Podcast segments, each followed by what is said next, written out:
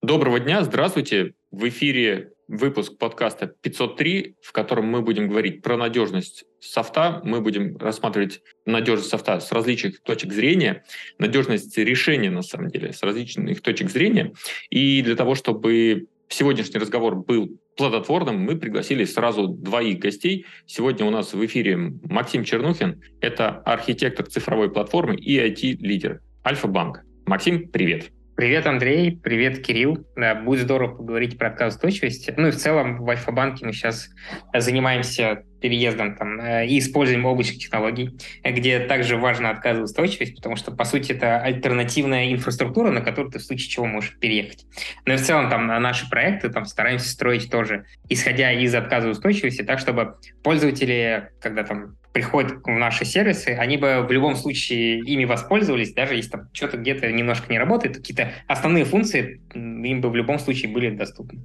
И вторым гостем у нас является Кирилл Толкачев, CIO JUG Ru Group. Привет, Кирилл. Да, всем привет. Я пришел больше послушать о, о том, что ребята переделали, потому что первую версию того, на чем они или какое-то время точно жили, делал когда-то я с командой, и я надеюсь, что они все переделали и стало лучше. Возможно, что в конце ты скажешь, ребята, вы завели компанию не туда, нужно было делать все по-другому и так далее.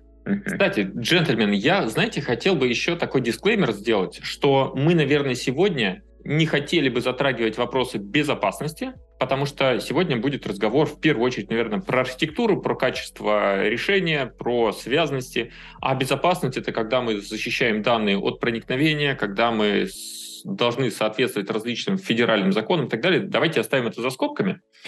И как затравка для сегодняшнего разговора я хотел бы вспомнить, если я не ошибаюсь, октябрь 2022 года э, Google в конце каждого года выпускает такую работу, которая называется State of DevOps, если я правильно помню ее название. И вот в 2022 году самым глав... одним из самых главных векторов развития DevOps было как раз-таки и надежность, reliability. И кажется, что крупные компании стали понимать и инвестировать довольно много времени, ресурсов в то, чтобы их решение было надежным или, скажем так, отказоустойчивым.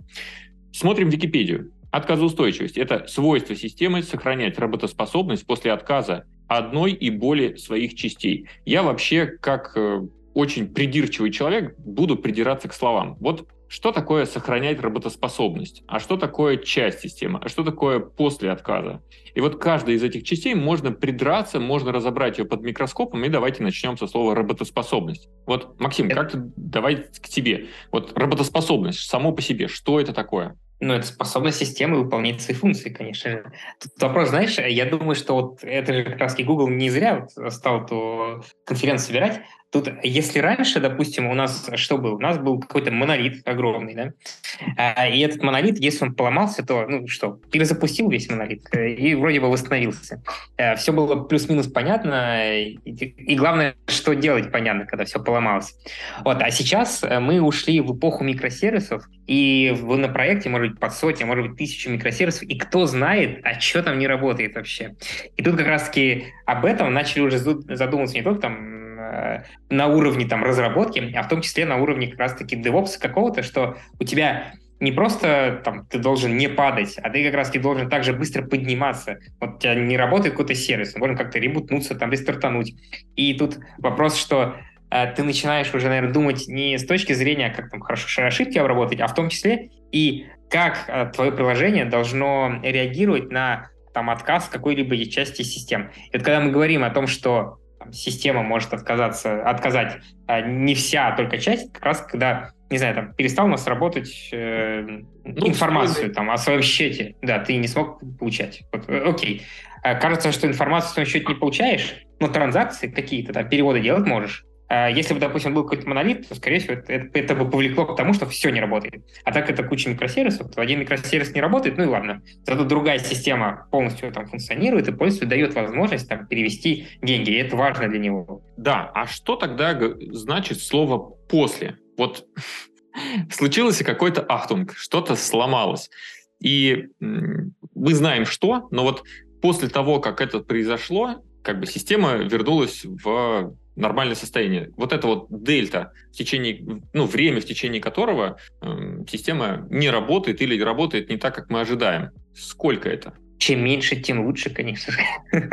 Тут, когда нет предела совершенства, конечно же, ты стремишься к тому, чтобы это было там, не знаю, максимально, чтобы... Главное, тут же, понимаешь, э, что бы у нас ни происходило, мы всегда целимся не в то, что там, не знаю, наши микросервисы, они постоянно не работают, а главное, чтобы пользователя не зафектить, чтобы пользователь не увидел, что у него что-то там перестало работать, чтобы он всегда мог прийти и пользоваться качественным сервисом там, по банкингу в нашем случае.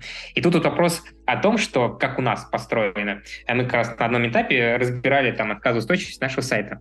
От того, что у нас какой-то сервис, стоящий там где-то откажет, это не значит, что пользователь там придет увидеть там 500 ошибку на странице то, в принципе, система полностью отработает. Ну, отказал сервис, значит, в этом случае не буду как-то персонализировать контент. Значит, отдам контент, допустим, там, для стандартного пользователя. Или, допустим, отказал сервис, который определяет гео, ну, значит, отдам там э, контент, который там для Москвы, для всех, а не для Екатеринбурга какого-то. И получается, что в этом случае, когда у тебя система отказывает, то ты стараешься, ну, главное это, чтобы пользователю донести то, зачем он пришел, или постараться выполнить его функцию, которую там он хочет сделать там в данный момент. Э, тогда, если мы э, говорим про то, что работоспособность это такая заранее определяемая метрика, мы можем считать, что вот система работоспособна на различных уровнях своей функциональности там, для пользователя. Но есть же еще и Э, те, кто эксплуатирует это, да? Да, на самом деле Максим сказал про то, что вот есть важный показатель того, э, как система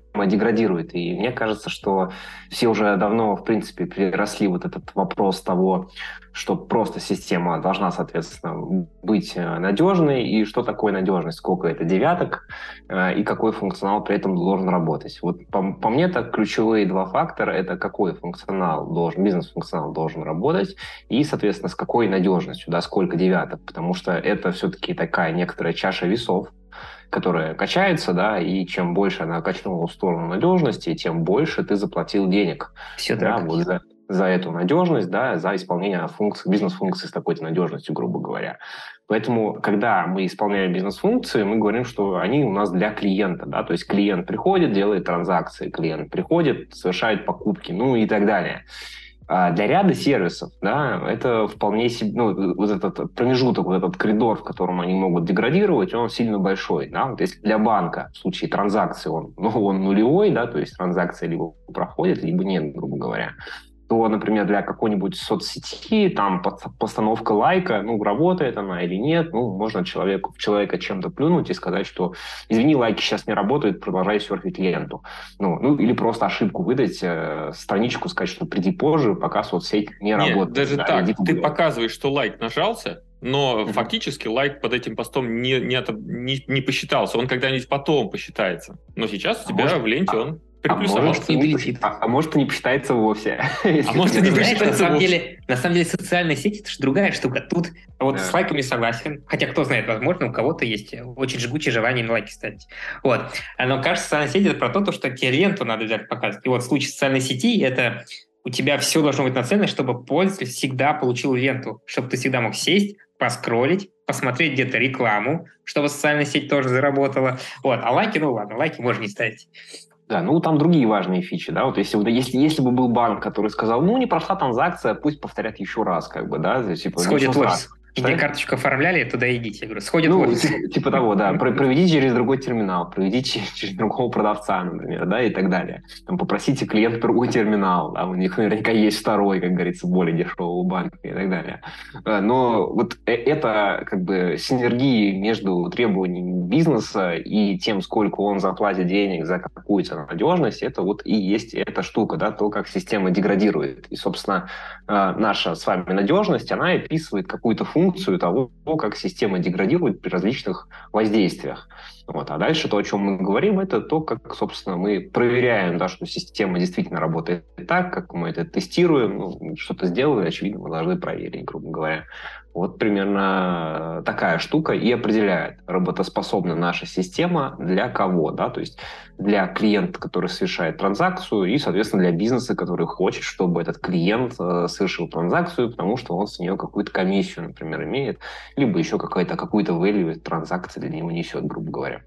То есть, если резюмировать вот этот вот блок, то система как таковая не может рассматриваться как в бинарной логике, работает, не работает. Современные системы рассматриваются в логике, э, работает функция, работает модуль, работает блок, работает, не знаю, какая-нибудь геолокация, насколько у нее показатели там ошибок, не знаю, проходящих э, каких-нибудь заявок успешно или неуспешно, и в зависимости от ну, какого-то такого агрегированного показателя можно принимать решение о том, ну, типа, работает или не работает. Более того, у каждого решения есть своя цена. Не бывает такого, что руководитель айтишной службы говорит, нам нужно 8 девяток. Он сначала посчитает, и нормальный директор, он наверняка знает, что там, каждая следующая девятка, добавляемая к надежности, это увеличение на порядок, на порядки. Там по экспоненте, да, скорее всего, идет, вот оно в космос улетает. Да, и когда ему говорят, три девятки – это 40 минут простое, разрешенного, то есть бюджет, ошиб, бюджет ошибок, бюджет, бюджет даунтайм – это 40 минут в месяц.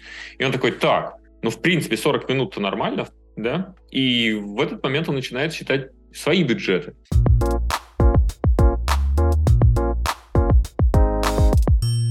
Я бы хотел, на самом деле, сделать плавный переход с предыдущего пункта, потому что мы проговорили про некоторую деградацию, грубо говоря, а привело-то... И, и перед этим Макс рассказывал про то, что вот они там делают такие системы, сайт у них не зависит там, от, одной, от одного сервиса, от другого сервиса, ну и так далее.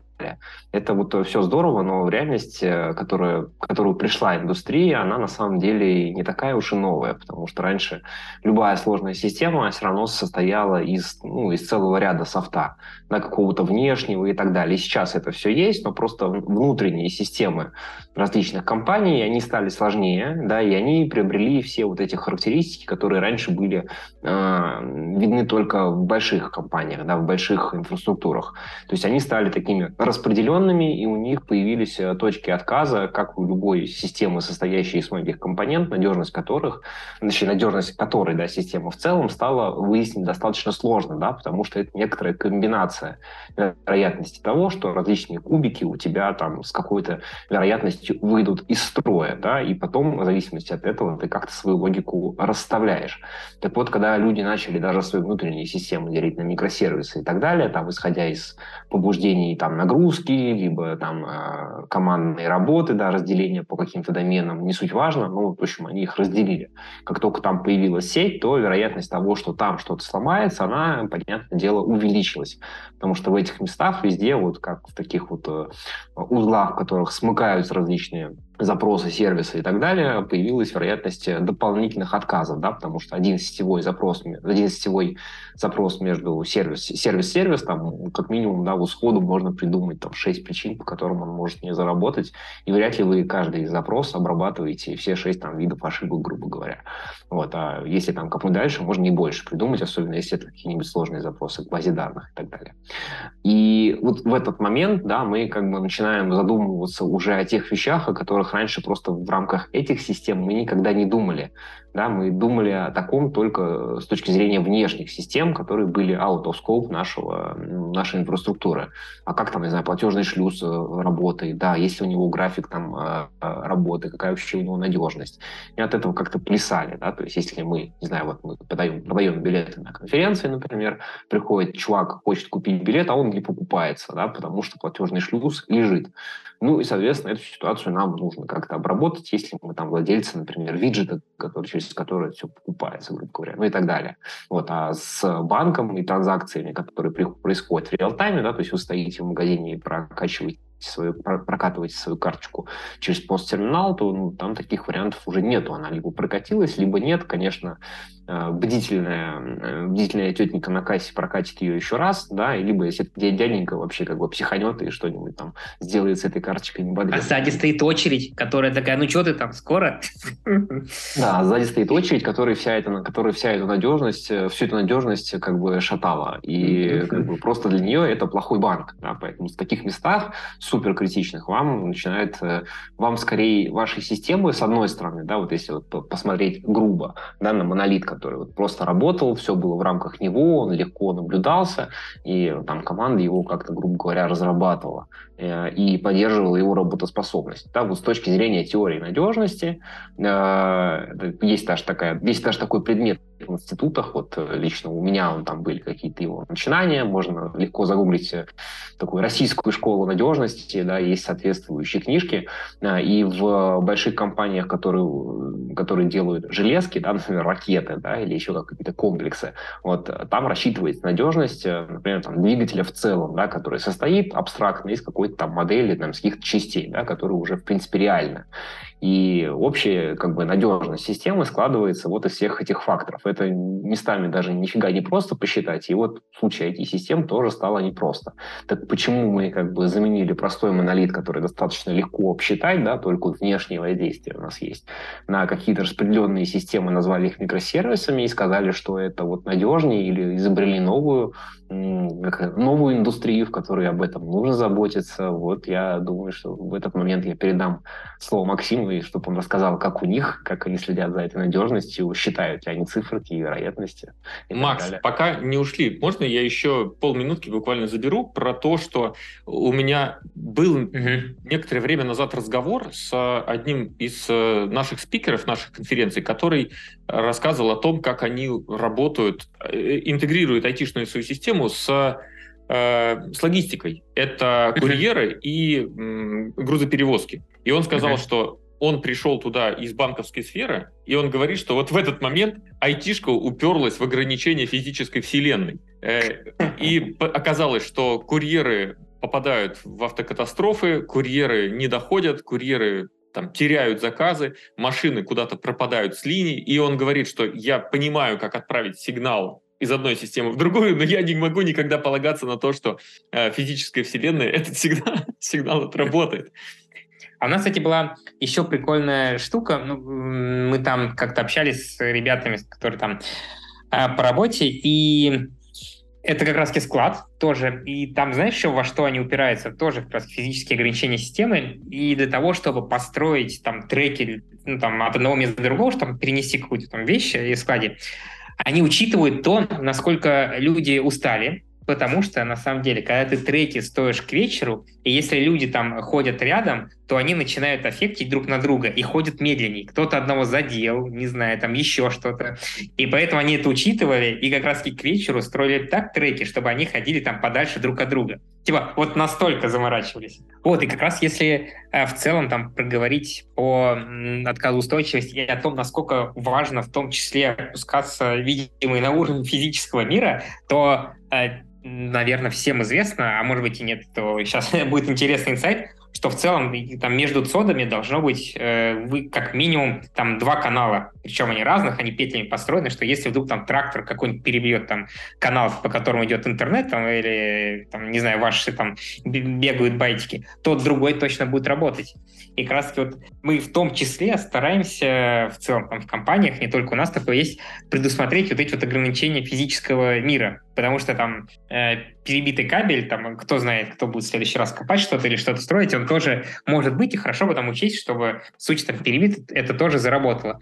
И, допустим, а в случае инфраструктуры, когда мы что-то разрабатываем, то учитываем в том числе, как это ложится на уровень ниже, потому что, допустим, и, и инфраструктуру используем в том числе. А вот э, есть вариант, что там у меня как раз основной проект сайт, который есть. И если э, мы там что-то обрабатываем, как раз и как-то деградируем инфраструктуру, и тут все понятно.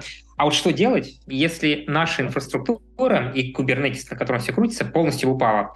То в этом случае у нас там есть вот этот балансировщик, железка, которая стоит, мы на него прям а, полностью положили как раз HTML со всем вообще возможным кодом, с картиночками, так, чтобы пользователю в любом случае там отобразилась красивая 500 ошибка, типа sorry, получилось так, тебе надо зайти попозже.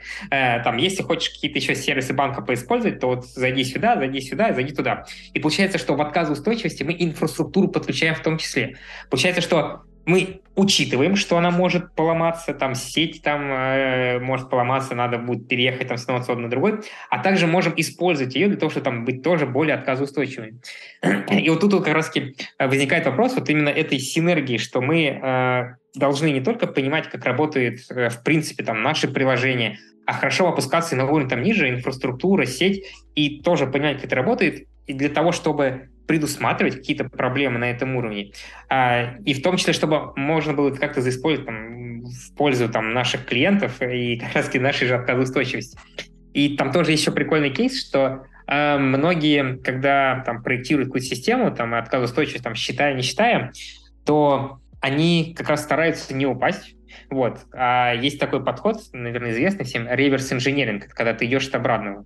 И вот ты такой э, смотришь на систему, понимаешь, что вот этот вот э, модуль может быть выключен. Типа все, он упал. А что моя система сделает так, чтобы пользователь в любом случае получил какие-то там функции, за которыми он пришел, чтобы он там транзакцию перевел, там продукт оформил и так далее. И ты, получается, идешь не от э, парадигмы, что не падай, от парадигмы, что упал, хорошо, вот, что дальше делать? Типа, как раз не только там подняться, возможно, там какие-то системы рядом возьмут какую-то там роль на себя, там, допустим, там замок будет его вызвать. Ну, упал, ладно, значит, э, тут дадим ему что-нибудь попроще ответ. Какие-то такие штуки. И как раз-таки, когда вот мы говорим, что, в принципе, считаем ли мы э, отказоустойчивость, то да, считаем, э, но, знаешь, считаем не всегда. вот так. Я понимаю, что там каждый там э, кусок системы, микросервис, там э, какой то коэффициентик. Но примерно, когда проектируем, мы это учитываем. Допустим, есть вот там у каждой страницы там сайта есть э, какие-то там сервисы, которые там используют там оформление продуктов, там еще, еще, еще, там много чего. Вот. И в целом, допустим, там рендер вот этих всех страниц. И каждый из них мы можем посчитать, и вот в случае, чтобы как раз контент пользователю отдавался всегда, у нас вот есть там стоит там, специальный сервис, коллектор, который сначала собирает там метаинформацию о пользователе, и потом там в каждый сервис ходит, чтобы собрать там страничку и отдать. И вот у него как раз отказоустойчивость, э, она заложена не просто там э, как такой дополнительный, а он в принципе построен там ради отказоустойчивости в том числе. И его вот мы, правда, считали. Мы понимаем, что вот когда мы говорим, что там, если один сервис не работает и другой сервис не работает, то э, мы вероятности эти перемножаем, и, в принципе, вероятность там не работы общей системы, она уменьшается. Это в том случае, если это работает параллельно. А если это работает последовательно, нифига подобного. Потому что тогда отказоустойчивость, она упадет, наоборот, потому что там вероятность, тут она сложится. Вот. И как раз вот в этом случае э, он специально сделан так, чтобы работать параллельно, чтобы там все сервисы, которые там отказали, и правда он мог бы там, ну, отказал один, ладно, значит, его не буду использовать, не буду там персонализировать данные. А, и тогда там использовать какие-то другие сервисы, а тут просто замок.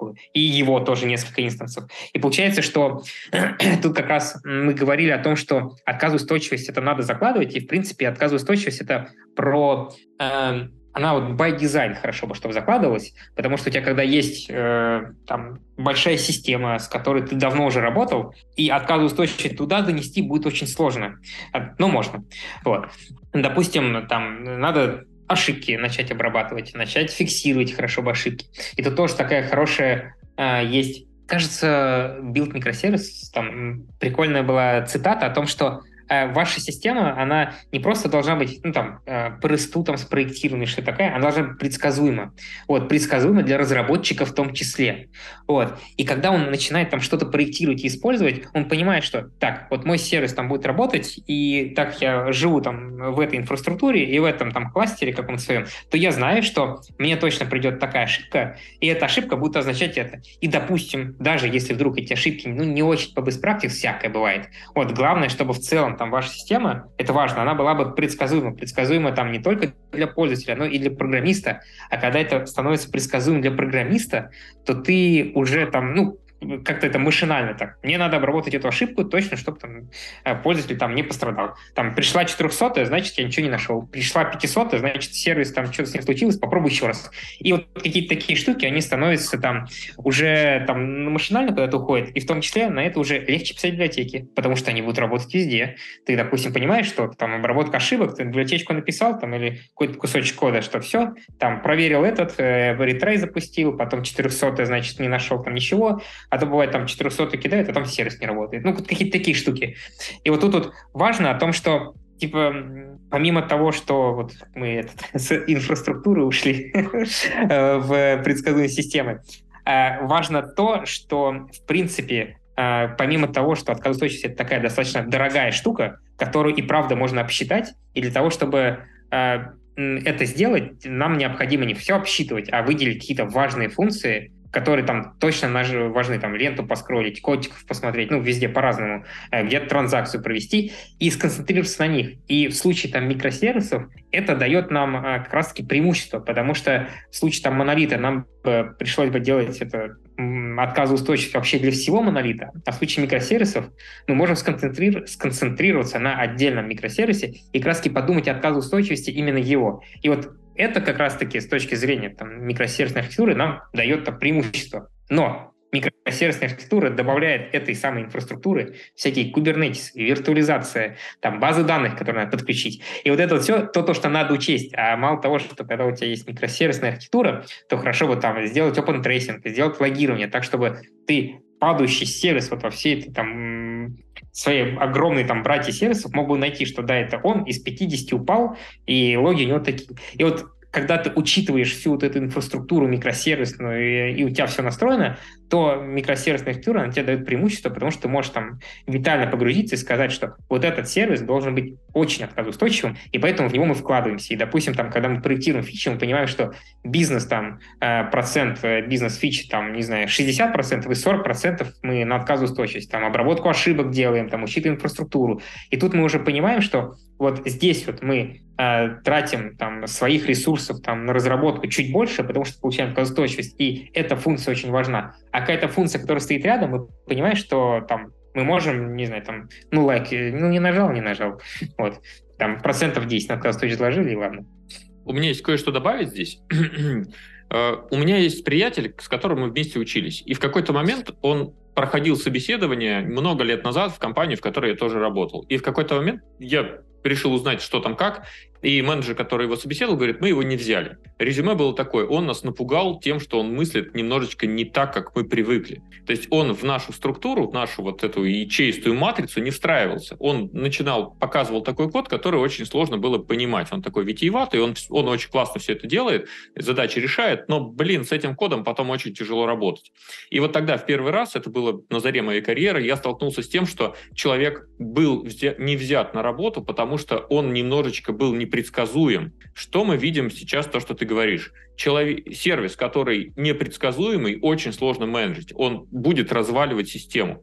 Поэтому, несмотря на то, что нам очень нужны классные кадры, которые умеют решать нестандартные задачи, но в определенный момент нужно сделать так, чтобы то, что ты сделал, оно ведет себя так, что мы можем с этим работать. При этом, если мы говорим о том, что вот есть команда, которая пилит свой микросервис, и они пытаются условно говоря, считать, что все вокруг, все другие сервисы в инфраструктуре враги. Они всегда могут сломаться, они всегда могут вернуть какую-нибудь ошибку, к которой мы не готовы. И, условно говоря, мы считаем, что в рандомный момент администратор включает режим э, хаос манки, вырубает какие-нибудь сервисы, начинает делать так, чтобы они делали какую-нибудь дичь, которую раньше ну, не ожидалось, что она будет. И теперь давайте мы поставим просто перед собой зеркало. И вот этот вот Chaos Monkey — это ты, конкретный инженер Максим, который написал микросервис так, что, черт побери, он делает что-то непредсказуемое. И вот в этот момент все начинают тебя хейтить. Поэтому, резюмируя то, что Макс, сказал, я бы, наверное, выразил это так. Давайте просто думать в первую очередь о том, насколько то решение, которое вы делаете, тот код, который вы пишете, те ошибки, которые вы генерируете, предсказуемы и ожидаемы другими потребителями этого всего добра. Да, да. Надеюсь, я таких сервисов не писал, но я согласен с тобой абсолютно. А еще, кстати, в продолжении этого, прости, что я еще хочу вот в эту вот завершающую докинуть, но ты сказал потрясающую штуку про то, что команды есть разные. И э, вот есть такая штука, как, как закон конвея. Это когда у тебя орг-структура людей, она неизбежно а, как раз-таки проецируется на то, что ты делаешь. Допустим, если там две команды мерчендайзеров расставляли там, а, не знаю, пену для бритья, то они это сделают по-разному. И вот очень интересно, допустим, Netflix использует как раз-таки закон конвея для проектирования отказоустойчивых систем. Если ты хочешь сделать там две каких-то модуля отказоустойчивыми, то отдай их разным командам. Потому что команды будут как раз-таки правда воспринимать там себя как враги, такие, да вдруг мне какую-то ерунду напишут, и сделать как раз-таки их отказоустойчивыми. И это хорошая штука, когда ты влияешь на архитектуру и отказоустойчивость через команды.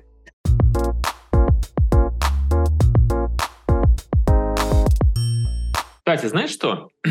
вот ты говоришь, э, давайте мы обложимся соломкой во всех, во всех местах, в которых может что-нибудь сломаться.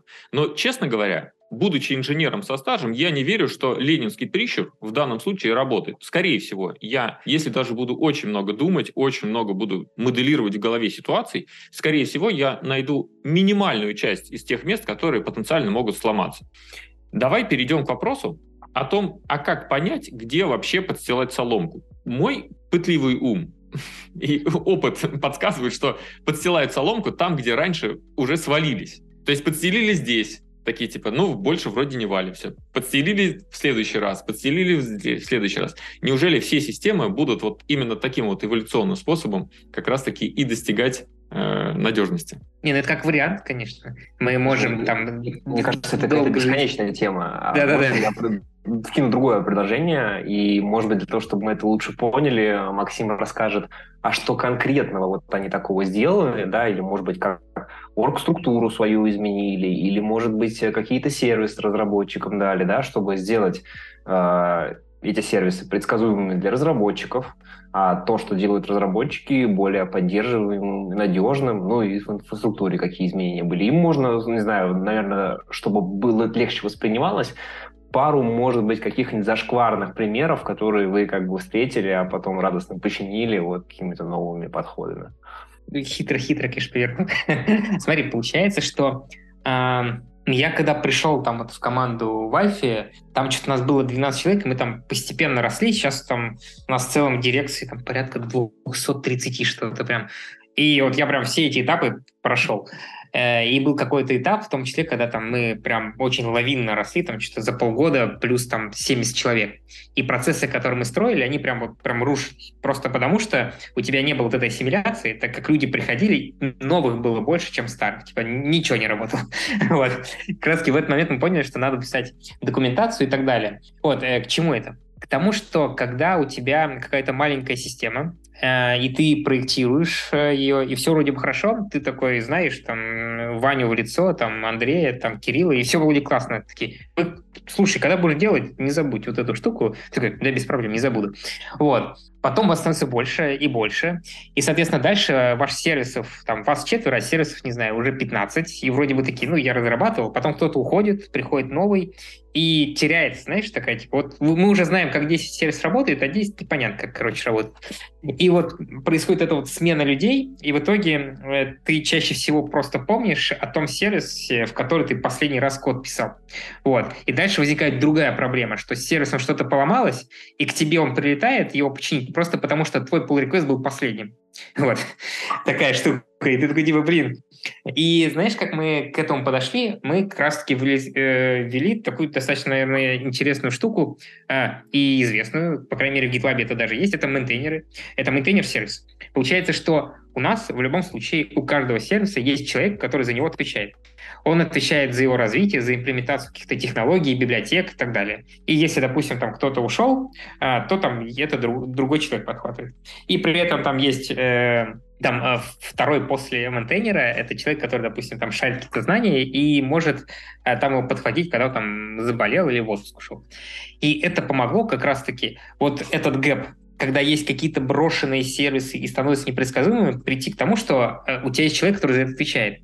И, соответственно, мы не просто так э, выбрали этих людей, а ты постепенно растешь, но это как такая, знаешь, точка роста, где ты можешь э, немножко э, проявить себя в каком-то там дизайне микросервиса и так далее.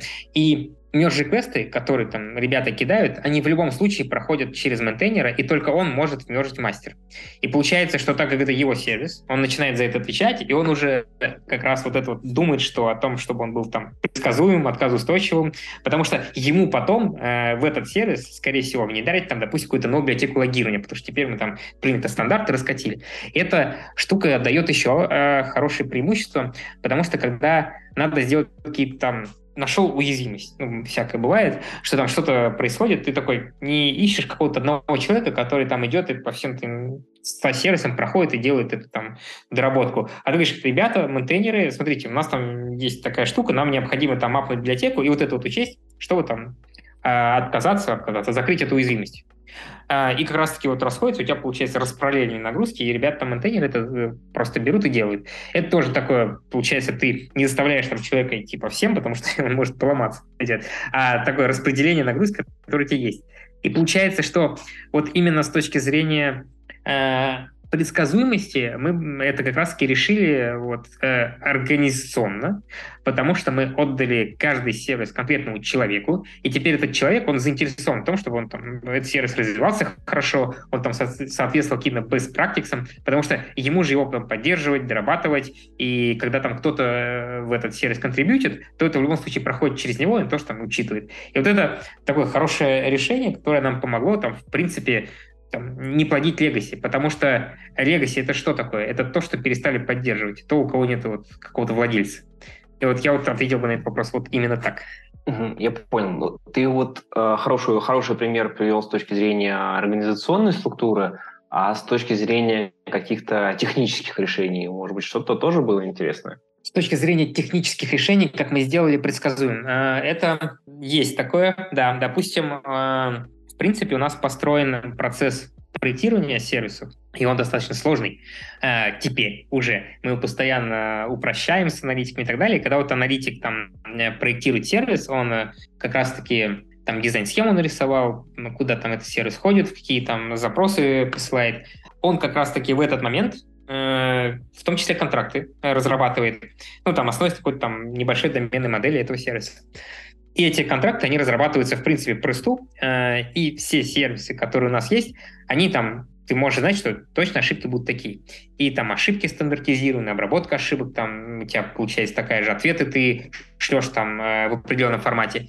И если э, какой-то сервис, там, ну, или какой-то там какая-то фича, которая там новая нам нужна, почему-то привела к тому, что мы там что-то переосмыслили, потому что, блин, оказывается, было по-другому. То мы такие, так, Ладно, если мы понимаем, что раньше мы делали что-то не так, то получается на себя мы сейчас берем задачу, что окей, здесь мы делаем по-новому, и дальше все, что было сделано по-другому, надо тоже дотянуть как раз до этого нового стандарта. И как раз вот мы там оформляем задачки и идем уже. И получается, что... Ты сейчас скажешь, наверное, опять организационно, да? А, ну, видимо. Получается, что, в принципе, мы говорим про контракты, которые там соблюдаются, и соблюдаются там всеми сервисами. И ты можешь э, понимать, что если там, кто-то залогировал ошибку, она точно будет в таком формате, и дальше ты можешь обработать. Если там какая-то обработка там, при тестировании поломалась, то значит, как раз этот формат не соблюдается.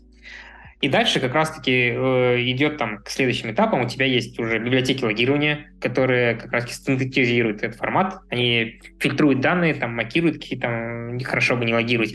И получается, все это простает как раз э, такими обработчиками ошибок, которые отдают там а, ошибки там на какие-то запросы, и они уже в формате.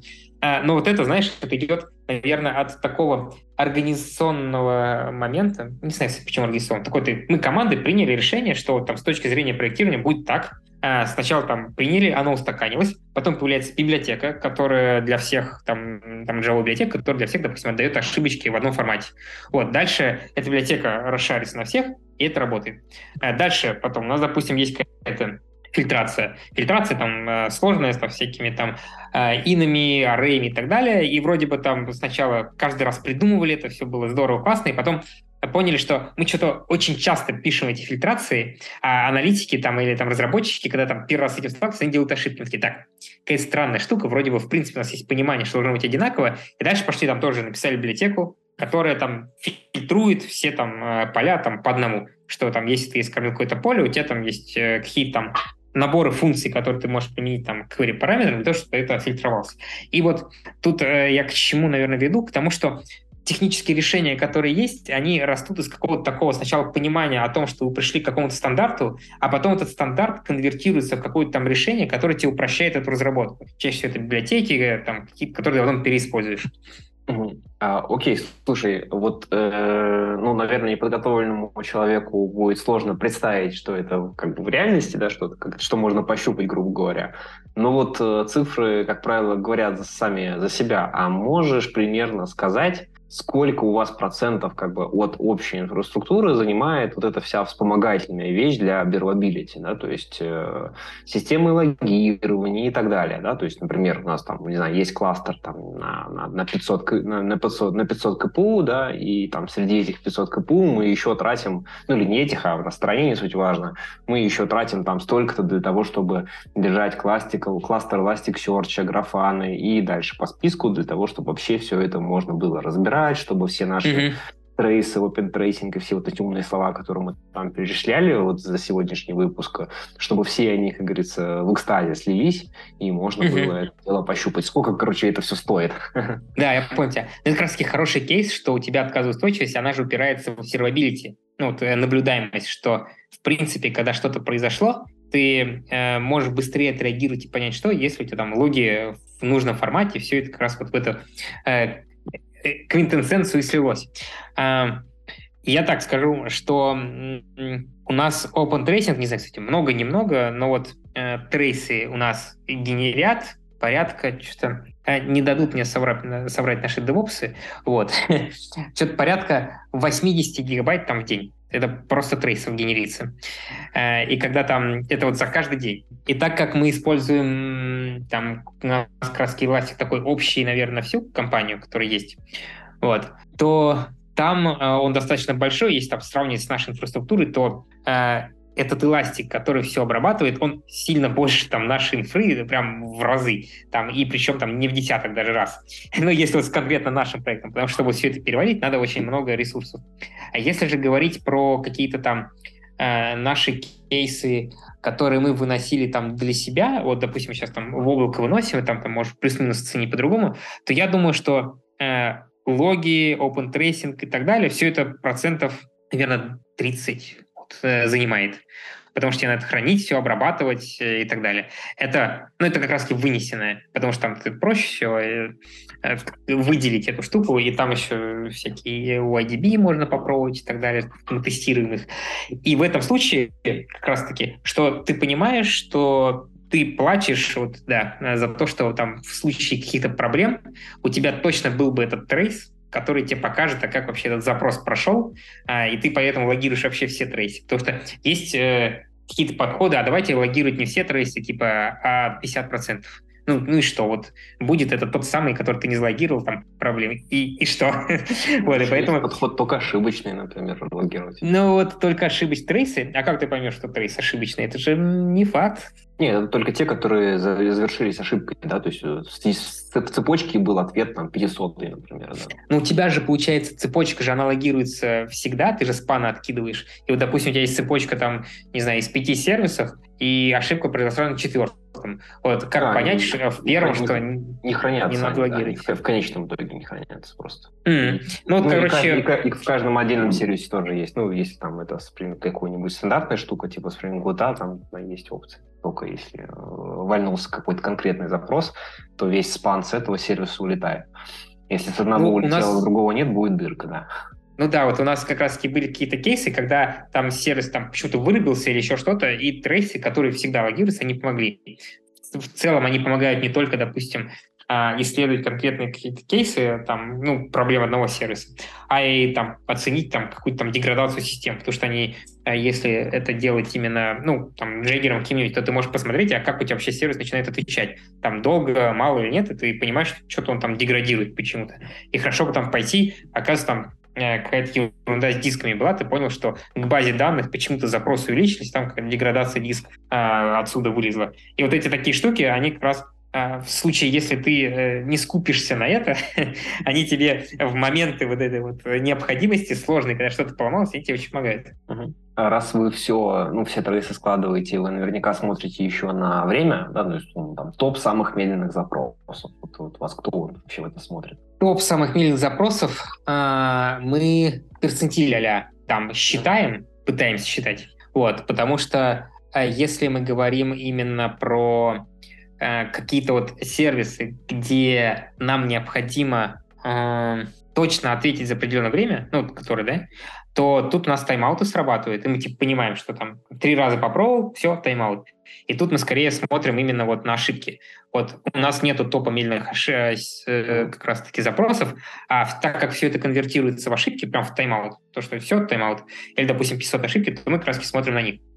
Понятно. А со стороны фронтенда как логи отсылаете? А, со стороны фронтенда ну, это... Логи, спам, все остальное или нет? Да-да-да, это Sentry. Вот. Mm. Мы, получается, что сами трейсы Короче, мы как-то попробовали, короче, с фронта отсылать, но поняли, что в этом такой, короче, какой-то а, глобальной штуки не увидели, не нашли, потому что, ну, шлет там с фронта, и что? Типа вот у нас есть какое-то время, пока с браузера до нашего железа идет там запрос.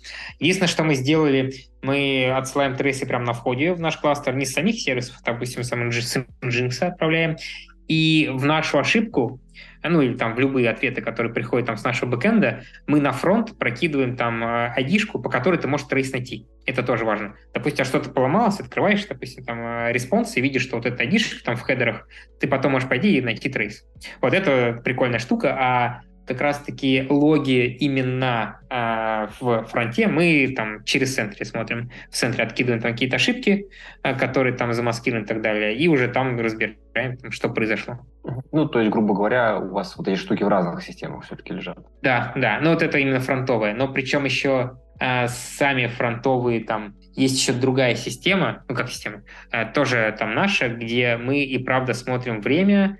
Э, то, что мы не можем конвертировать в тайм-ауты, это время, которое на пользовательской стороне там как-то отработало, получается, в браузере у него что-то пошло не так. И тут мы собираем именно клиентские логи у нас, вот, там краски в Прометей собираем, где-то там их ужимаем, чтобы уменьшить детализацию. А, и тут мы как раз и правда смотрим, что, допустим, почему-то там наш контент там во множестве браузеров или где-то стал медленнее отдаваться. А, и тут как раз вопрос, э, там, не знаю, что-то с CDN поломалось, э, что-то поломалось какими-то там, ну, долго шло до пользователя, какие-то вот вещи, и получается, что в этом случае мы смотрим э, на те моменты, которые ну, нам не видны, потому что там браузер непонятно, как он работал. Вот. И, но при этом это важно для пользователя, и вот оттуда мы собираем там какую-то информацию и засылаем к себе для того, чтобы потом анализировать. И на это мы смотрим именно в, в онлайне для того, чтобы понять, что ага, что-то начало медленно для пользователя работать. Вот, скорее вот так, наверное. Угу. Ну, понятно. И вот мы сейчас проговорили про критерии надежности, мы поговорили про то, как можно повышать надежность разработки административными какими-то вещами, можно назначать своих линусов, торвальцев на каждый из э, модулей микросервисов библиотек. И, в общем, может, я бы, наверное, сказал, то, что ты, Максим, говоришь, это больше стандартизации для того, чтобы было меньше сюрпризов во время разработки, деплоймента, эксплуатации.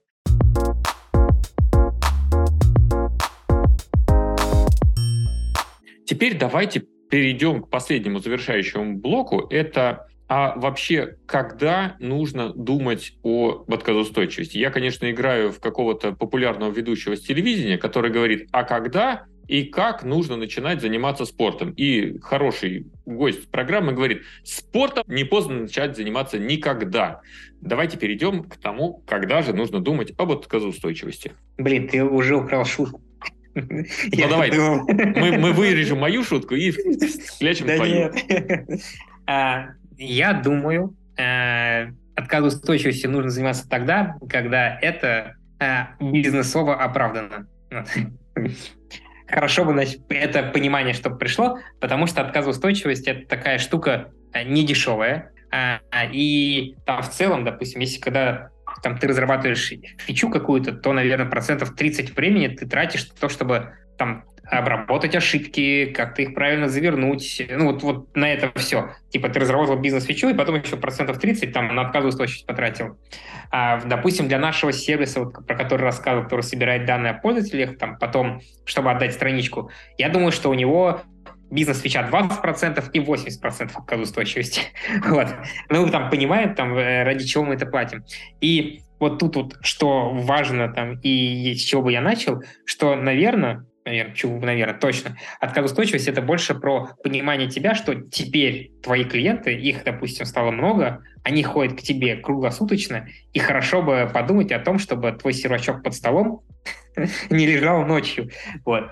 А, и в этом случае ты понимаешь, что хорошо бы, чтобы он поднимался, возможно, там уехал какой-то сот, который там будет уже на постоянном питании, там подключишь генератор какой-нибудь. И вот как раз исходя из этого, ты уже понимаешь, что все, теперь мне важно думать об отказоустойчивости. Да, ну, то есть, грубо говоря, э, э, а как можно узнать до того, как заболел? То есть, условно, ну, редко кто-то думает о каких-то авариях. Вот есть какие-то, не знаю, best practice, чтобы мы что-то сделали, грубо говоря, и когда уже оказались в тяжелой ситуации, у нас хоть что-то, грубо говоря, было. Кирилл, мне кажется, ну, ты намекаешь на то, что вот должна быть какая-то машина времени, чтобы я слетал туда, посмотрел на логи, вернулся, поправил те места, которые завалились, и такой, опа, все нормально. Э, э, не совсем. Я скорее говорю про ну, какие-то, грубо говоря, шаблоны, да, то есть ты, например, делаешь сервис за сервисом, и он, ну, он чем-то похож, да, даже Максим говорил, что у нас есть какие-то библиотеки, которые логи здесь причесывают, логи там причесывают, э, ну и так далее. И по большому-то счету в каждой компании одно и то же, да, есть логи, есть метрики, есть э, трейсы, ну и, ну и прочее, прочее, прочее. И вот э, почему бы не сделать, грубо говоря, какой-то шаблон, да, которому вот обычный среднестатистический разработчик, то, с чего мы начинали, да, он придет, и у него, он не будет э, приносить в эту систему э, хаоса, а он просто как бы нажмет на кнопку «Сделает сервис», и у него сразу все это будет, и как бы с нуля. То есть я услышал, что ты еще говорил про э, IDB. Я правильно понял, что вы в Яндексе находитесь? Да, да. Вот, и, соответственно, а, вот условно Яндекс, да, ты говоришь, разверни мне Яндекс кластер, он тебе разворачивает, там, не знаю, Kubernetes кластер. Это есть а потом ты говоришь, а теперь Яндекс, дорогой, разверни мне приложение так, чтобы у него были логи, спаны и все остальное, и сразу из коробки, да, и вот все, разработчик об этом как бы не, не парится, грубо говоря. Вот я скорее про такие какие-то штуки. Может быть, вы встречались, может быть, что-то заюзали, может а, быть, я понял. Просто я подумал, что мы говорим сейчас, знаешь, о времени, допустим, ты начал что-то разрабатывать, стартовать проект, и ты сначала не думаешь об какой-то отказоустойчивости. Об, обо всем говорим, и об этом тоже, да, то есть а. э, ты об этом, конечно же, не думаешь, спору нет, да, я про то, что как ты верхнеуровнево можешь подстраховаться, да, вот от разработчиков, которые на этом этапе не думают, да, повысив как бы качество конечного продукта, грубо говоря. То есть никто не задумывался, оно уже вот было, потому что так Угу. Ты знаешь, просто ты когда, когда я начинаю, начинаю об этом думать, то у меня такой, так, получается, что э, я когда, ну, допустим, маленькая компания начинает что-то разрабатывать, э, я сначала вообще об этом не думаю, а потом хоп, все поломалось, так, значит, надо думать об отказоустойчивости. Э, и дальше, в принципе, в твоей компании все думают об отказоустойчивости. И вот в силу, мне кажется, человеческого фактора вот, разрабатывать и думать о том, что надо бы где-то вот найти ту границу, что теперь для меня отказоустойчивость это важно, это сложно, потому что в идеале, ну, там, в идеале, что в идеальном мире, для компании, наверное, это случается только один раз. Допустим, какой-то факап, такой, так, теперь мы думаем о отказоустойчивости. Тебе не надо это много раз проходить. Вот. А если мы говорим про э, именно проекты, так, чтобы разработчик это делал, у нас допустим, делается следующее.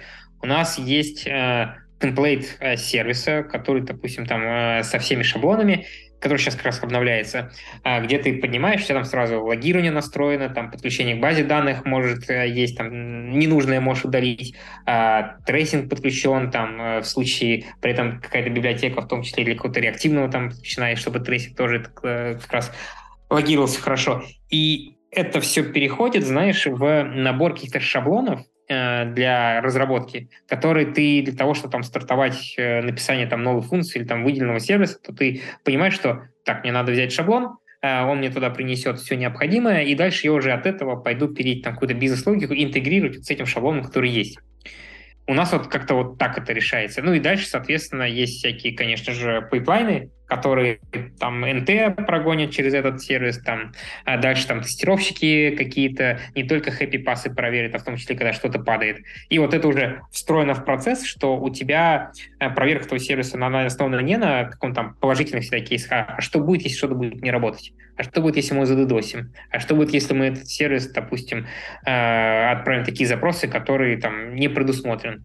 Ну, какие-то вот такие штуки, это как раз э, тоже в процессы уходят, а, ну, в процессы и вот темплейты какие-то именно для создания с нуля сервиса. Про темплейты очень хорошо. Макс, вот такой вопрос. А не приходится ли преодолевать самого себя? Ну, будучи программистом, я, например, просто постоянно себя ловлю на мысли, что я плохо думаю, стараясь не думать о негативных сценариях, не хэппи сценариях. То есть это, этим занимается тестировщик, тот, который в ДНК, у которого зашито, а давай-ка я вот так вот попробую, что никто не пробовал. Ну вот тут, знаешь, э, это как раз-таки э, про реверс-инженеринг. И честно скажу, мы так думаем не всегда. Но когда мы понимаем, что вот нам нужно что-то сделать прям очень отказоустойчивым, то исходим из того, а как это можно поломать. Вот. Когда ты вот думаешь так, это становится интересным, понимаешь? И вот, а как ты, да, а как ты этот сервис можешь поломать, и как раз ты выписываешь что-то, так, хорошо, а теперь подумай, как это защититься. Это как раз о том, а откуда вообще, вот помнишь, мы вначале начинали, а как вообще накопить вот эти вот кейсы, э, которые надо предусмотреть, чтобы ничего не поломалось. Вот, можно или их копить, или там сесть и саму подумать, а как твой сервис там можно поломать. Там, базу данных отключить к нему, э, тогда там он в кэш сходит. Или, допустим, кэш отключить, он должен продолжать потому что база данных-то есть. Какие-то такие штуки у тебя там возникают, в принципе. Исходя из того, что а как ты его можешь поломать. Ну и опять же, мы снова получаем, если ты рассказал когда говорил про часть инфраструктуры, которая занимается как раз обеспечением отказоустойчивости, логинги, мониторинги и так далее, то 30% ты так грубо назвал оценку, то в разработке то же самое. Ведь ты должен часть своего мозга, часть своего мысли топлива тратить на то, чтобы вот эти негативные сценарии как раз а, их обдумывать, да, да. проектировать и кодить. Все так. Все так. И при этом вот э, на самом деле то, то что э, я говорил, э, как раз вот про Веревис то, то, что я говорил по реверс инженеринг, это классная штука, которая, в принципе, помогает э, взглянуть вот, ну, с другой стороны, а, со стороны, с которой обычно люди такие не смотрят, ну, запроектировали сервис, разработали все. А вот когда ты смотришь а что сделать, допустим, если там что-то пойдет не так, и ты совершенно точно знаешь, что пойдет не так? Или, допустим, а как поломать этот сервис, чтобы потом как-то какие-то кейсы накрутить, так чтобы это избежать? И вот эта штука помогает, на самом деле, правда, взглянуть на то, то, что вы разрабатываете с другой стороны, найти какие-то способы там, с инфраструктурой тоже поработать, в том числе сохранить где-то на балансировщиков там, вашу страничку, которая в любом случае пользоваться отдастся. И вот это такой хороший э, метод, подход, лайфхак, не знаю, как его назвать, который помогает вот именно об отказоустойчивости подумать там с другой стороны, с которой там чаще не думают. Скажи, пожалуйста, а вот мне кажется, мы сейчас перейдем на зыбкую почву, ты сказал, что твоя команда за какой-то довольно ограниченный период времени выросла в разы. И вы на рынке брали кадры, которые, ну, наверняка были такие люди, которые про отказоустойчивость и вот как раз подумать с обратной стороны вообще никогда не думали. Расскажи, пожалуйста, можешь ли ты как-нибудь вообще выделить какой-то паттерн или, может быть, какой-то тренд в том, что происходит на рынке, на рынке труда? Вот разработчик среднестатистический, рыночный, он вообще насколько мыслит теми категориями, про которые ты только что сказал? А, я всегда смотрю, когда вот на собесе, ну, не знаю, кажется, что, знаю, раньше что было, мы хотели от джуна, чтобы он, а, у него теория от зубов отлетала, а дальше мы чему-то там научили бы, поняли, рассказали бы, а что значит эта теория, возможно, кто не путался и так далее. Сейчас, э, к сожалению, мы это уже не требуем, хотя кто знает, может, чат GPT сейчас и опять теория начнет от зубов отлетать. Вот. И как раз-таки мы приходим к тому, что главное, чтобы человек э, мыслить мог. Вот, мыслить и уметь учиться. И как раз, допустим, когда ты собеседуешь человека, то я стараюсь задать именно вопросы, э, которые там чаще всего, допустим, никто не отвечает, ну фиг с ним. Но тут ты смотришь именно на ход его мыслей. А как он будет, там, анализируя какую-то свою там накопленную опыт информацию, отвечать на вопрос. Типа, а вот может он вообще это сделать? Или, допустим, короче, не могу, давайте к следующему вопросу. И вот как раз исходя из того, а как он мыслит, э, и а как он разбирает какой-то кейс, где он там вот здесь сейчас ответа не знает, вот ты уже понимаешь, что подходит тебе человек или не подходит. И эти люди, как правило, они легко обучаются, и, в принципе, когда ты понимаешь, что где-то надо разработать какие-то там и показать новый метод, с которым можно там поработать и который ему поможет, то они это воспринимают очень интересно, потому что им это интересно. И тут вот э, просто это очень и правда это вот именно вопрос про собеседование и о том, как их проводить. Просто я как-то посчитал, что за три года, когда я считал, у меня там было порядка 1500, что ли, собеседований. Прям я такой, типа, нифига себе. Я так прикинул, что прям очень много было. Притом там были не все такие по два часа, а какие-то там такие по часу знаком с командой, там их несколько в день было, и прям очень много. И начинаются какие-то такие паттерны, ты понимаешь, что, в принципе, тебе не надо, правда, смотреть про какую-то историю, что там, что под зубов какая-то техника отскакивала, а чтобы в идеале человек там мог на каком-то своем опыте, анализируя там информацию, там как-то рассудая, там дойти до какого-то решения, в идеале, что он не знал. Вот это, вот, не знаю, мне кажется, очень ценно. Я, когда проводил и провожу собеседование, всегда во главу угла ставлю, что первый твой контакт с, ну, с будущим работником, да, или, может быть, не работником, как выйдет, это уже обучение, уже онбординг. И когда ты рассматриваешь это интервью с точки зрения, а давай-ка, даже если он нам не подойдет сейчас, я ему кое-что в голову закину, он подумает, почитает, может быть, статью. Кстати говоря, джентльмены, а давайте-ка накинем э, нашим слушателям парочку идей, где можно подчеркнуть еще больше структурированных знаний о том, что такое надежность. Кирилл, ты, наверное, что можешь сказать? Но мы сегодня больше говорим про как-то про, про структуру команды, какие-то процессы. Мне кажется, достаточно старая есть книжечка Art of Scalability, в общем-то, описывающая все трудности менеджмента больших команд, больших инфраструктур и так далее. И с, скажем, скажем так, с конкретными рекомендациями, не знаю, есть ли на русском, но, в общем, к прочтению рекомендуется, немного скучновато, но если вы вот какой если вы больше из мира техники и собираетесь там в мир менеджмента, SRE или чего-то вот такого более высокоуровневого, а, то это очень расширяет границы как раз с точки зрения процессов, команд и так далее. Еще классная книга про процессы Released. Вот. А, и мы, кстати, недавно проводили метап в Альфе по отказоустойчивости, где у нас э, было, в принципе, все направлено про отказоустойчивость. А, как раз и доклады наши, там было три доклада, и также там в онлайне ломали наши сайты, показывали, а как вообще он реагирует на то, что у него отключаются какие-то блоки, и что он в этот момент отдает пользователю. Поэтому туда можно прийти, тоже посмотреть. А, кажется, будет интересно. Интересно будет с чего начать. Вот я нашел э, книга Change Release, любовно-фантастический роман. Это ты про него, наверное, да? Почти. Релиз It. А, релиз It. Да. Угу. Это есть на русском. Предыдущие вот книжки Art of Scalability я нашел только на Amazon на английском, а это есть. Ну, релиз больше такая попса, типа, она гораздо легче читается, чем Art of Да, да, да, да, да. Я решил просто это компенсировать, э, твою хардкорную, чтобы больше хардкорного не добавлять.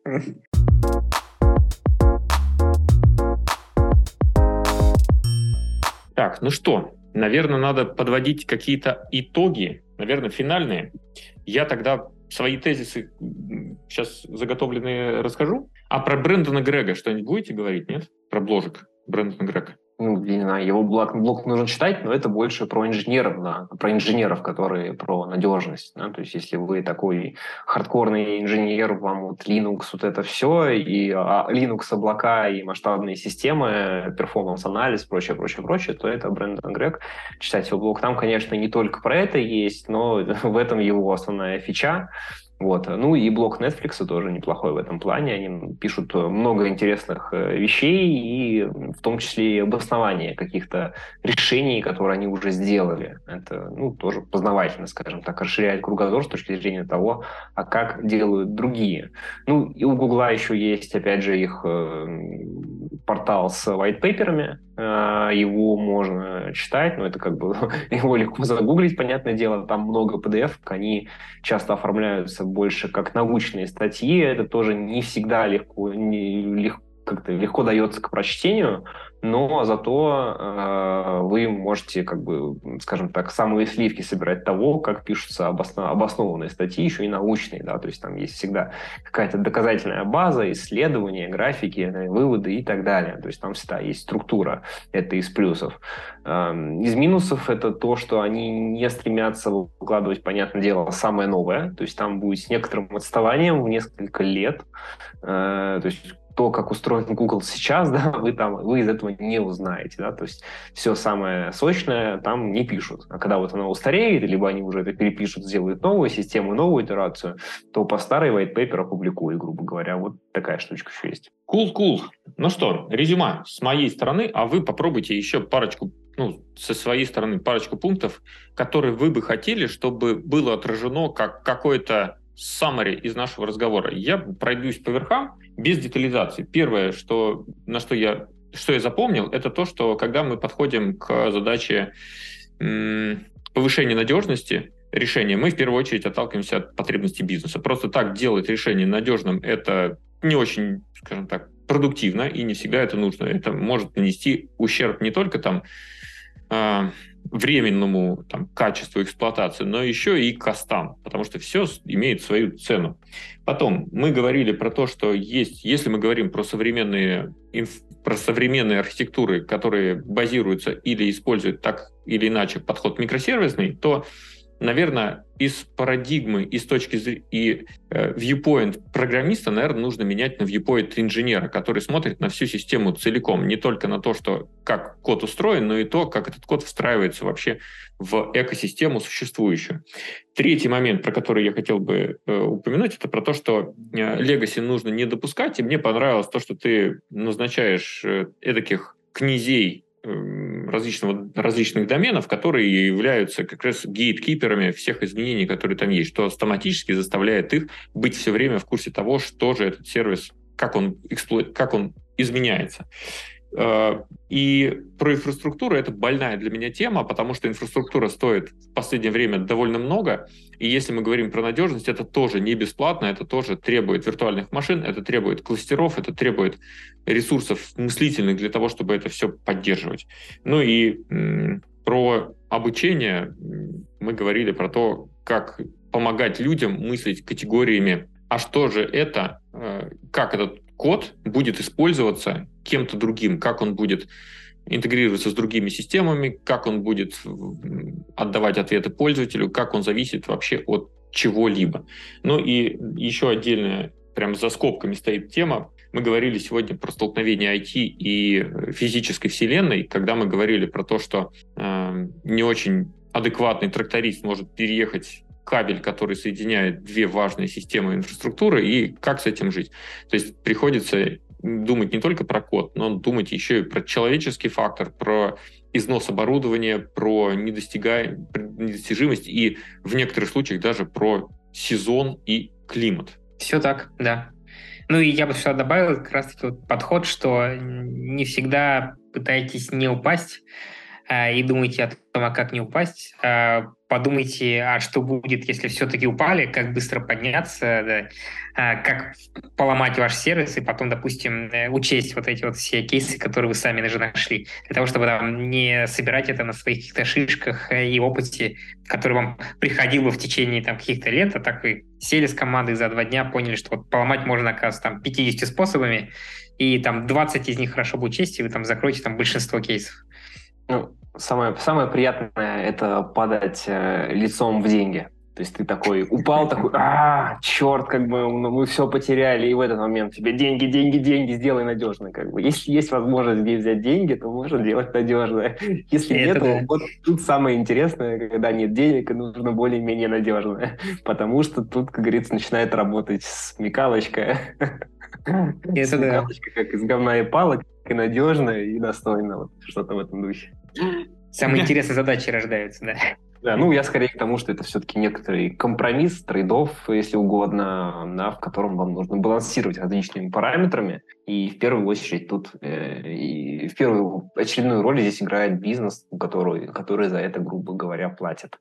Вот. И чем лучше разработчик в этом месте понимает требования и бизнес, тем как бы больше у него шансов сделать подходящее решение как с точки зрения э, инженерного решения, так и, наверное, с точки зрения культуры э, разработки, которая вокруг этого решения потом э, будет крутиться, вертеться. Ну, ну если мы говорим про какие-то долгосрочные отношения с этим проектом, то, конечно же, хочется, чтобы он работал стабильно, чтобы не приходилось тратить время на то, что тебя как специалиста не сильно это развивает, потому что копаться в коде, который плохо написан, ну, никому удовольствия не доставляет. А вот если у тебя есть задача, которая новая, фича, которую никто еще не сделал, вот это должно как раз-таки и зажигать людей. Поэтому если пишете надежный код, делаете надежную инфраструктуру, и, скорее всего, у вас будет некоторые пласт времени, который вы сможете уделить более интересным, перспективным задачам. Угу. А у меня, кстати, под завершение есть классная э, история из жизни, она звучит я как тоже, под заверш... я тоже под завершение хотел, поэтому не забудь потом меня спросить, а не завершать. Обязательно. Э, смысл истории такой. Есть... Эта история произошла где-то в 2010 году. У меня как раз тогда дети пошли в садик. Ну, там за, запись, потом первая, э, первый визит в садик, и потом две недели болезни после этого визита в садик. Ну, вот все по классике. Но смысл такой, что э, в одном из садиков, там же родители общаются между собой, э, была автоматическая электронная система приема заявок. Можно было записаться там, э, ну, типа какая-то формочка на сайте, ты пишешь там э, Андрей Дмитриев, э, там младшая такая-то группа, и эти заявочки прилетали с определенным таймстемпом, ну, типа, условно говоря, 8.15 Дмитриев приходит к заведующей на интервью, 8.30 приходит Петров на интервью, 8.35 приходит следующий и так далее. Какая-то такая таймтейбл был электронный. И там можно было посмотреть, какие слоты еще свободны, чтобы не толпиться там как дурак в очереди. И эта штука работала с 8 утра до 7 вечера. А это была загадка, типа, почему? Оказалось, знаете что, вот э, Макс сегодня сказал про пример про машину, которая стояла под столом, да, компьютер под столом. Так вот, там стоял компьютер реально под столом, и утром приходила уборщица и включала его. А, не уборщица, извините, э, ну как, э, заведующая, и включала компьютер. И вот как бы сервис поднимался. А вечером в 7 часов приходила уборщица, и, и мыла полы, и такая, так, что-то зелененький огонек горит, дай-ка я выключу. И вырубала его из розетки. И вот эту тему... Время работы сервиса, да? Даунтайм. И я уже не помню, как мы про это узнали. Условно говоря, кто-то в чатике написал, что, кажется, я понял, почему в 7 часов э, сервис не перестает работать. Потому что, говорит, я в это время сидел, и уборщица выключала. Забавно. Раз уж пошли истории травить, я расскажу историю из, про, из физического мира. Э, как раз история была в прошлом году, и это, по-моему, было 1 января. Не совсем как бы, ну, близкая ко мне история. В общем, представьте э, ситуацию, в которой вы 1 января рано-рано, очень рано утром просыпаетесь, там, в 4 утра, от того, что у вас э, звонит будильник, и кто в 4 утра э, может звонить на телефон, и как вы думаете, кто? 1 января. Сопровождение? Не-не, это не, ну, так, да, это, это не человек, на самом деле, это автоматизированная система, это звонит мониторинг, сказать, что всему пришел кирдык, и э, как бы кирдык случился такой, то есть э, это был мониторинг на УПСнике. То есть э, у, у ПСников, ну, мониторинг просто сказал, что их нет. А что там, короче, непонятно. В общем, бежишь э, условно в серверную, открываешь серверную, а в серверной у тебя стоят PS-ники, и это как раз, как раз тот случай, когда тебе деньгами в лицо не кинули, вот, и ты решил проблему как, ну, как мог да, то есть обычно покупаются э, какие-то контроллеры, да, батарейки к ним и так далее, вот эти большие, которые сейчас вообще безумно денег стоят, да, то есть там 300 тысяч рублей, например, там какой-нибудь APC за, за слабенький контроллер киловаттный стоит, вообще жесть. Но тем не менее, тогда, э, как говорится, из говна и палок люди собрали интересную схему из аккумуляторов для КАМАЗа. Вот, и там так друг, друг на дружке было несколько аккумуляторов от КАМАЗа, один над другим. Вот что, что могло пойти не так, как вы думаете? Они разрядились? Нет, нет. Только это аккумулятор от КамАЗа, он там всю эту серверную, типа, часов 6, наверное, держит. Ладно, мне кажется, на, на самом деле загадка без ответа, потому что вы ищете явно логичное объяснение, а тут объяснение такое. Точнее, оно тоже в какое-то время логичное.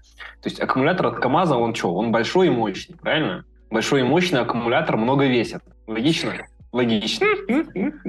Вот, Его не стало серверный. Э, э, типа того. И человек, который поставил один аккумулятор на другой, он не подумал, что аккумулятор не особо рассчитан на то, что тяжелый аккумулятор стоит на другом тяжелом аккумуляторе, и он как бы вот на это не рассчитывал. Один аккумулятор другой раздавил. Из него все вытекло по серверной, и, в общем, туда можно было зайти только в противогазе. Ну, ну вы представляете, что жестко как это было выглядеть. Да, вот такое 1 января было у людей, которые это дело разбирали. Физический мир надо тоже не забывать думать. И, и об ограничении его. А, да, ну давайте вернемся к, все-таки в реальность. А реальность такая, что в жизни чаще нужно уметь деградировать аккуратно. И про умение деградировать мне очень понравился доклад Олега Анастасьева, который рассказывал про Кассандру на конференции DevOps. Я уж не помню, в каком году, но это гуглится, да, Олег Анастасьев, Кассандра DevOps. Сейчас ссылочку прикрепим, я думаю, да, в которой он э, показывал как, Кассан, как они в, готовят в Одноклассниках Кассандру, как раз с точки зрения того, э, как она деградирует при отказе там, каких-то узлов и различных ситуациях. У него был такой отличный слайд, где был такой покемон, который, ну, грубо говоря, деградирует. Там, ну, не пузыри, конечно, пускает, не слюни пускает, но такой, типа, деградировавший. Вот отличный слайд. Мне он на всю жизнь показал, как нужно деградировать. У меня все. Ну что, джентльмены, я предлагаю на этом с вами тогда и прощаться. Э, давайте, э, Макс, от тебя пожелание всем нашим слушателям э, более-менее релевантная теме нашего сегодняшнего разговора. Тут, наверное, самое, самое большое пожелание – это не забывать о том, что об отказоустойчивости надо думать отдельно, и когда как раз-таки вам пришлось о ней думать, там с деньгами или без, думать они не в том кейсе, когда вы понимаете, допустим, что важно не падать, а как раз таки понимать, что важно подумать, как ваша система будет работать в случае, если все упало. И как раз таки там ваш сервис упал, что-то не работает, как другие там сервисы, какие-то функции э, примут там, как-то они замокут его ответы, или вот как сказал Кирилл, как раз таки деградируют там свою функциональность для того, чтобы пользователь в любом случае получил там ту информацию там, или выполнил те функции, за которыми он, он к вам пришел. Ну и, соответственно, меньше падений в ваших продакшн-серверах. Кирилл? Дегради... Деградируйте умно. С этим пожеланием, наверное, нужно прощаться. У меня, Спас... у меня уже пол первого, поэтому я уже деградировал. Спасибо тебе большое, что был с нами. Э, Макс, спасибо, это было классно и интересно. Я надеюсь, что это принесло пользу всем нашим слушателям и подвигло их на то, чтобы в следующий раз более взвешенно относиться и решать задачи разработки, поддержки, эксплуатации своих решений. Это был подкаст 503. Всем хорошего дня. Пока-пока. Пока-пока. Пока. -пока. Пока.